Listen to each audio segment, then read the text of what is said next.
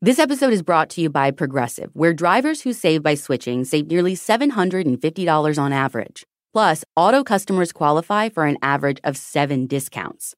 Quote now at progressive.com to see if you could save.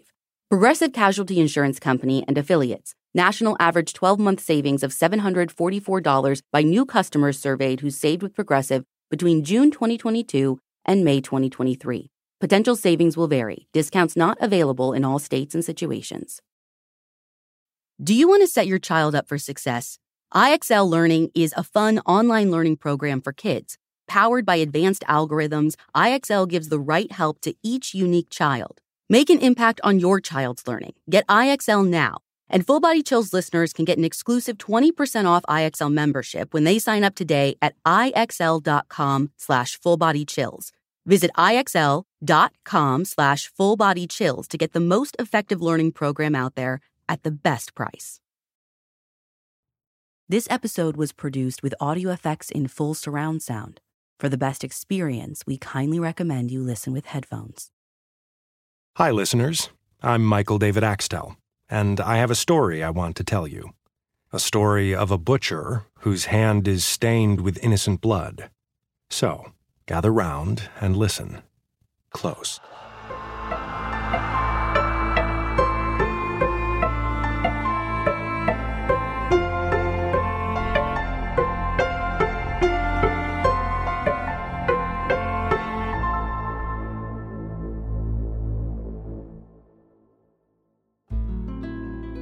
Boris B., the butcher, would never hurt a fly.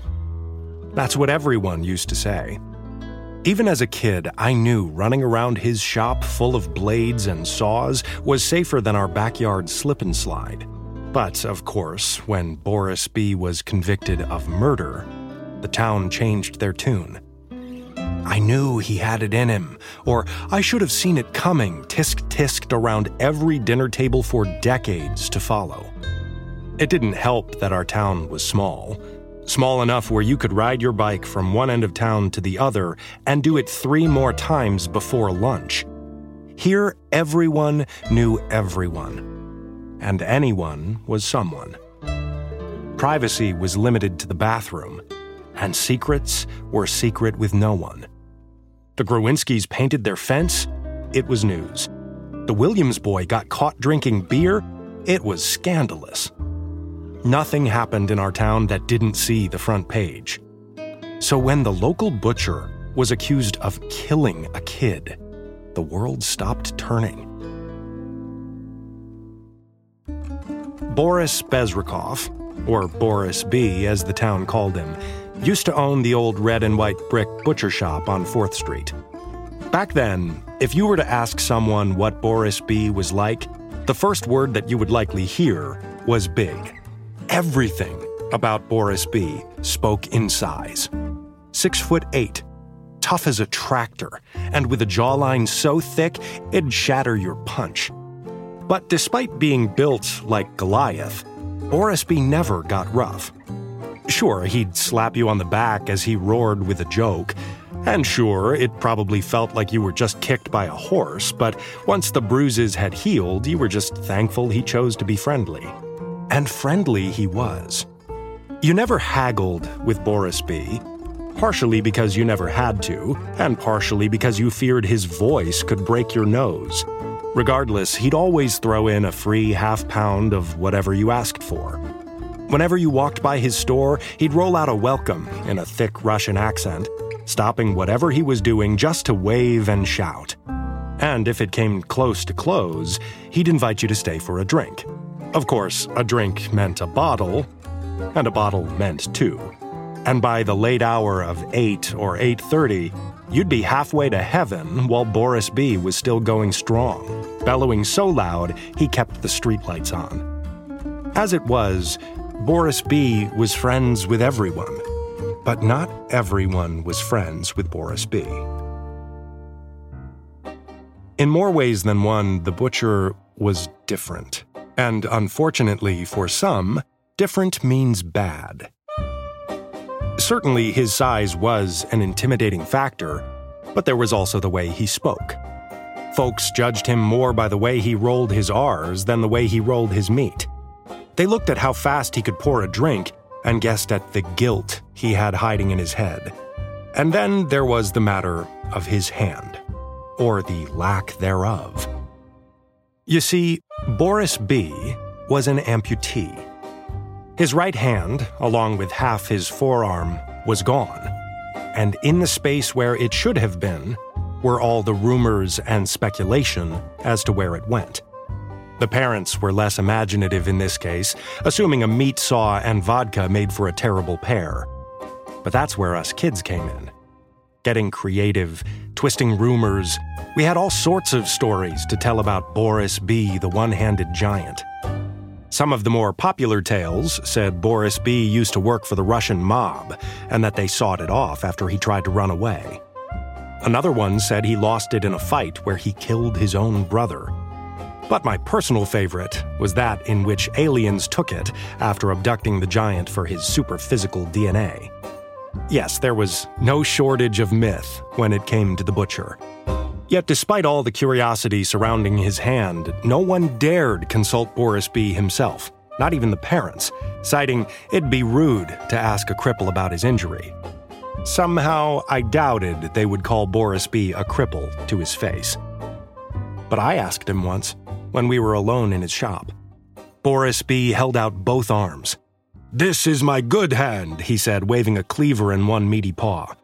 And this, he lifted his stump.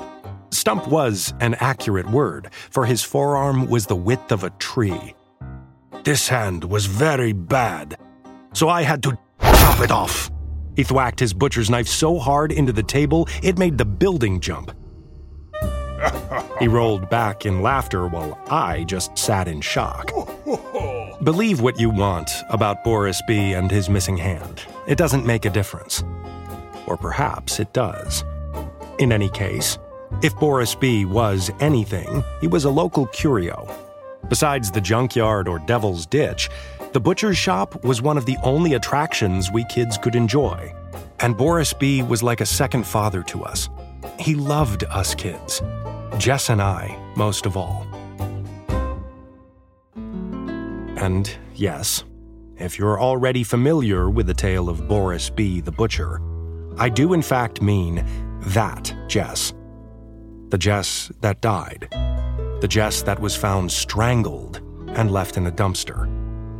I would know a lot about Jess, as he was my best friend.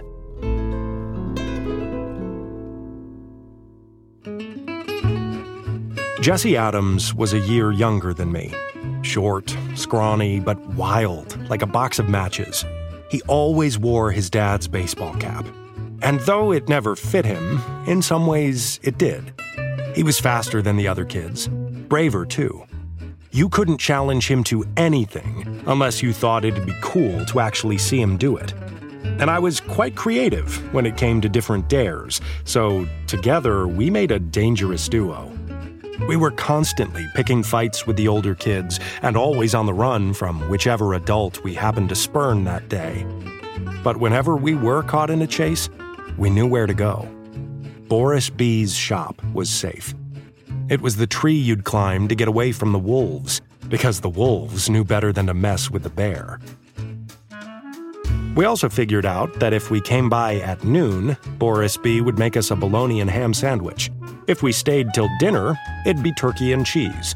He was always serving us food, teasing that we had to eat lots of meat so we could carry more boxes.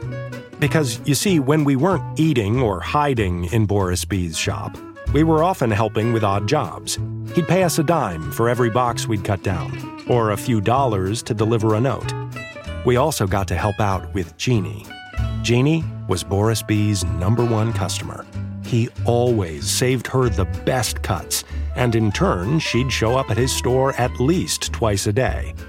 Boris B. could talk your ear off, but with Jeannie, it was different.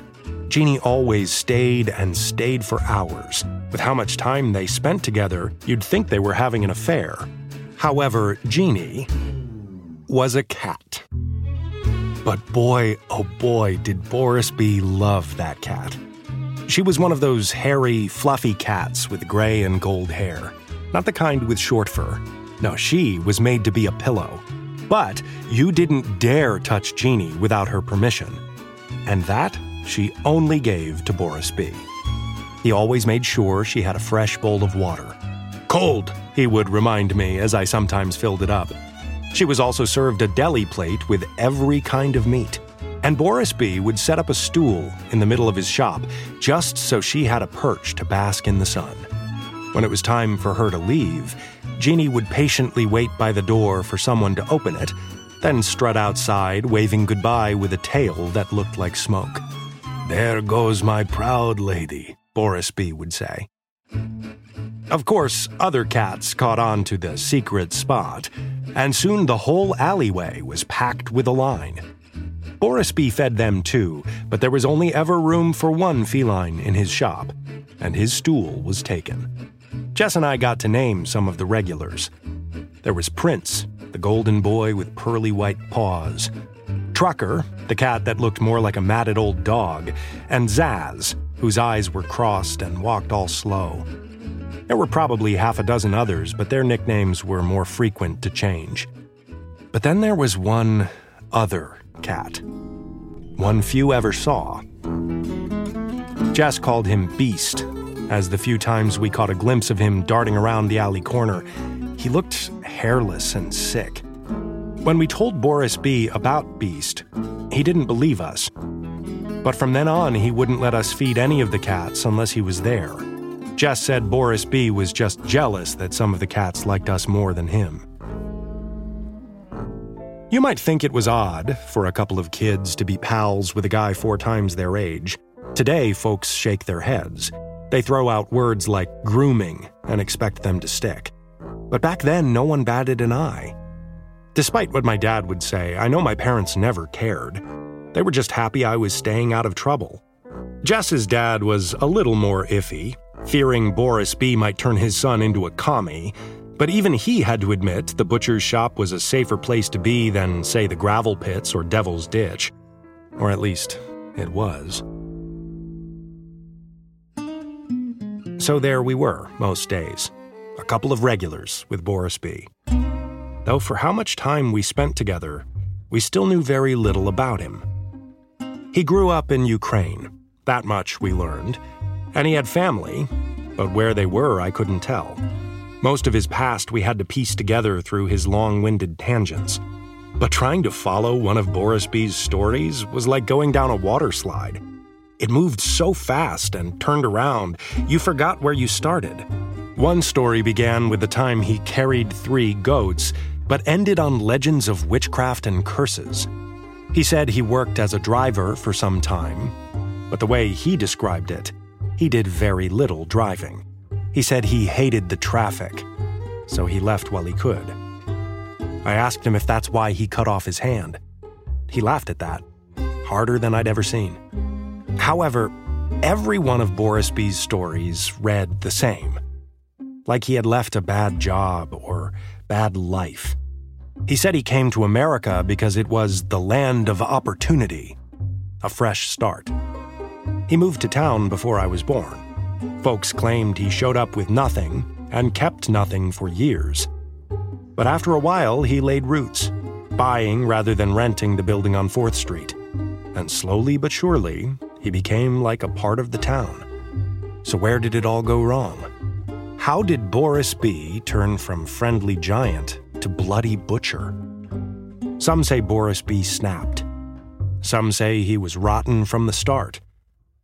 I'm not sure it was any of those things. But if I had to pick a day, a moment when everything changed, there's one that comes to mind. It was early in the morning. Boris B had just opened shop, and it was feeding time for our friends out back. Jess and I made a beeline for the back door with Boris B just behind. We pushed the metal door open, and then everything froze. There, lying in the alley amongst a tangle of fur and broken, was Jeannie. She was dead. I thought an animal might have done it a dog or coyote, maybe. But there was no blood, no wounds, just a mangled corpse discarded right where we could see. Jess and I were in tears, but Boris B. wouldn't cry. He only stared silently at poor Jeannie before getting down on his knees. Then, with his one good hand, he gently scooped her up, cradling her close to his chest, but softly as though giving her room to breathe. Boris B. asked Jess and I to go home. We wanted to stay, to help bury Jeannie, but he spread his shoulders tall as a tree and repeated louder, Go, home. So we did. After that day, Boris B. wasn't himself. He spoke quieter, moved slower, and in some ways even seemed scared. It was an odd sight to behold to see someone like a lion slink into a shell. Whereas before, Boris B. could barely be bothered to lock up the store, he now had the place under lock and key. No door was left opened. No window was cracked, not even on hot days where you wore three layers of sweat. And though he was drinking more, it was no longer in the company of merry friends. Why was Boris B. so nervous? No one knew. Sometimes I'd catch him in one of his drunken spouts mumbling about revenge. I wasn't sure what he meant. Did he think someone killed Jeannie? But why? Or was he looking to get revenge himself? All of the other cats stopped coming round. Well, all of them except for Beast. We were seeing him more and more. Not more of him, exactly. He was still only a blur in the corner of your eye. But now we were seeing that blur all throughout the day. Once or twice, I thought I caught him tapping on a window or scratching at a door, almost as though he was prodding for a way inside. Afterwards, Boris B. put out several traps, though he would never admit what they were for. But it seemed like Beast was a wound. The worse Boris B. got, the more we saw it. Or maybe it was the other way around. Boris B. wouldn't let us go into the alley anymore, and would rarely let us stay in his shop for more than an hour. He was distancing himself from everyone, and for a while it seemed like the clouds over Boris B.'s shop couldn't get darker. Then it all came to a head one late summer day. It was maybe seven or eight o'clock. Preferring the isolation of his own home, Boris B. had already closed shop, leaving the old red and white brick building dark and empty. Jess and I were milling about as we passed by. As I said, there was no one around, so I was startled when I heard a crash. My eyes barely caught it, a blur at the end of the alley. A wicked smile grew on my face. Hey, Jess, I began. I dare you to catch Beast. What a stupid dare. The animal could have had rabies or three inch claws, but it wasn't unlike me to propose a precarious challenge, and it wasn't unlike him to accept. Still, I saw Jess wince at the thought. I don't know, he said. Boris B has traps everywhere. If he found out. So I pushed him further. What? You chicken? and like a couple of magic words, Jess was transformed. He puffed up his chest, straightened his oversized cap, and marched right for the alley. I watched from a safe distance as Jess stepped into the shadows, sticking his nose around in search of the infamous beast. He stopped before a dumpster and brought his ear close to the side. His eyes lit up, and he pointed at the rusty tomb as if to say, In here. Riding off of some of his confidence, I moved closer. Jess wiped away sweaty palms before climbing over the ledge and landing with a splash. Was quiet. Only the wrinkle and rustle of trash echoed inside. And then, I heard him shriek. Garbage was thrown everywhere. Then he toppled out of the dumpster so fast he nearly knocked it over. I caught him as he tumbled off the side. What? Did you see him? Did you? I asked. I tried holding him still as he backed away. He was shaking, his eyes trained on the open dumpster like something might fly out. I. I. He stuttered. I don't know what I saw. Come on, let's go home. Oh, come on, what did you see? I asked him. Looking back and forth between me and the dumpster, his voice flinched as he spoke. It. it looked like a hand. Instantly, I put on a face that said BS. What? No way. I had to see it for myself, but as soon as I made a step towards the dumpster, Jess grabbed my arm. He pleaded with me, looking for any and every excuse to get out of there. He said Boris B. would get mad. He said he was tired, joking, didn't know what he saw, that it stunk worse than Huey's baseball socks. Whatever. I shrugged. And so I followed as we made our way home. But we were only halfway home when Jess stopped. His face had gone pale. I asked him what was wrong. He looked at me, panic swelling in his eyes, and said, My hat. That was when I noticed Jess wasn't wearing his dad's baseball cap. But I knew he had it on before. Right before. I think I dropped it in the trash, he exclaimed. Can't you just grab it tomorrow morning? I asked. We're nearly home. Tomorrow morning is trash day, he said. We have to go back. I rolled my head. I don't want to walk all the way there and back. Can't you get it yourself? Jess mumbled to the ground while kicking the dirt. What, you afraid a hand's gonna get you? I puppeted my arm into a monster mouth and growled. Jess hid it away with a grimace. Whatever, he groaned. I'll go by myself. I shrugged and waved goodbye. Then we went our separate ways, saying we'd meet up tomorrow. What happened next? No one knows.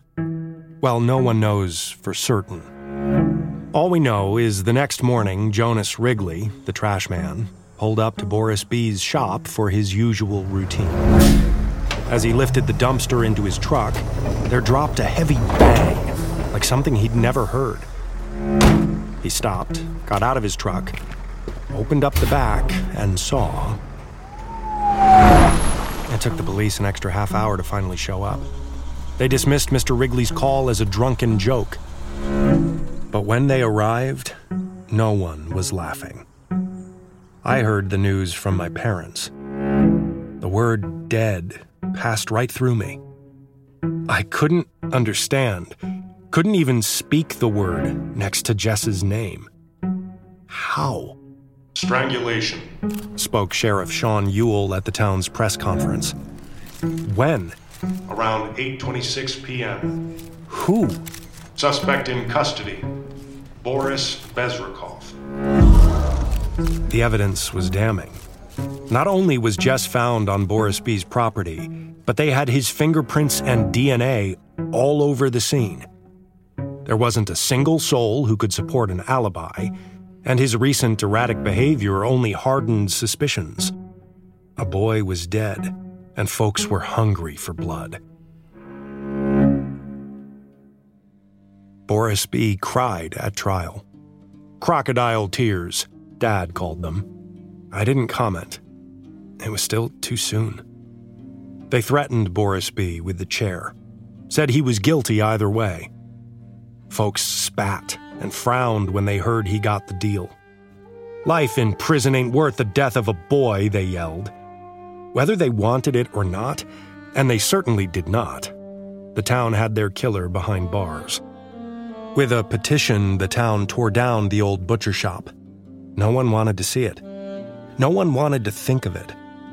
It was just a scar reminding them that their once humble little town was tainted, ruined.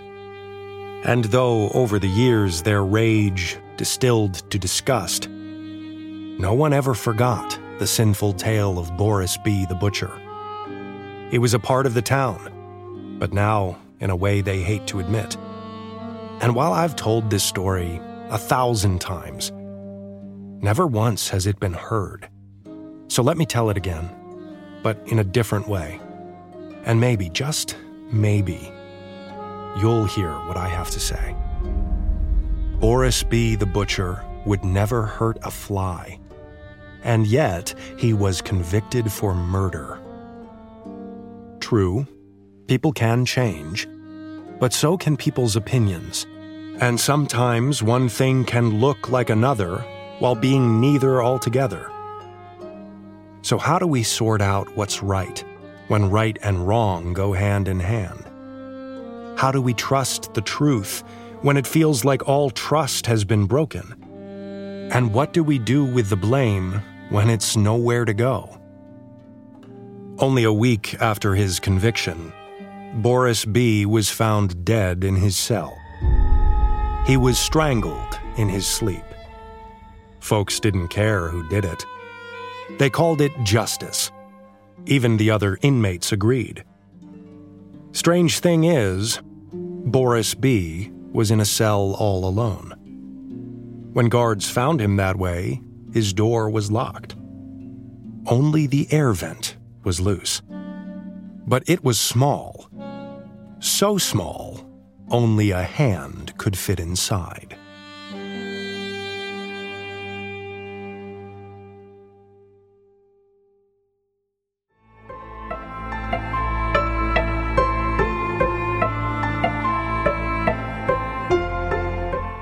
Full Body Chills is an AudioChuck production.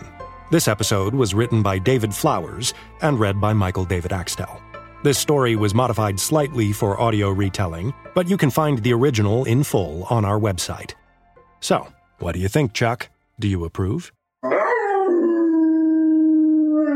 Want to make mom's day? Get to your Nordstrom Rack now and score amazing deals for Mother's Day, which is Sunday, May 12th. Find tons of gifts from only $30 at Nordstrom Rack fragrance, jewelry, luxury bags, activewear, beauty, and more. Save on Kate Spade New York, Stuart Weitzman, and Ted Baker London. Great brands, great prices. So shop your Nordstrom Rack store today and treat mom to the good stuff from just $30. Life is a highway, and on it there will be many chicken sandwiches.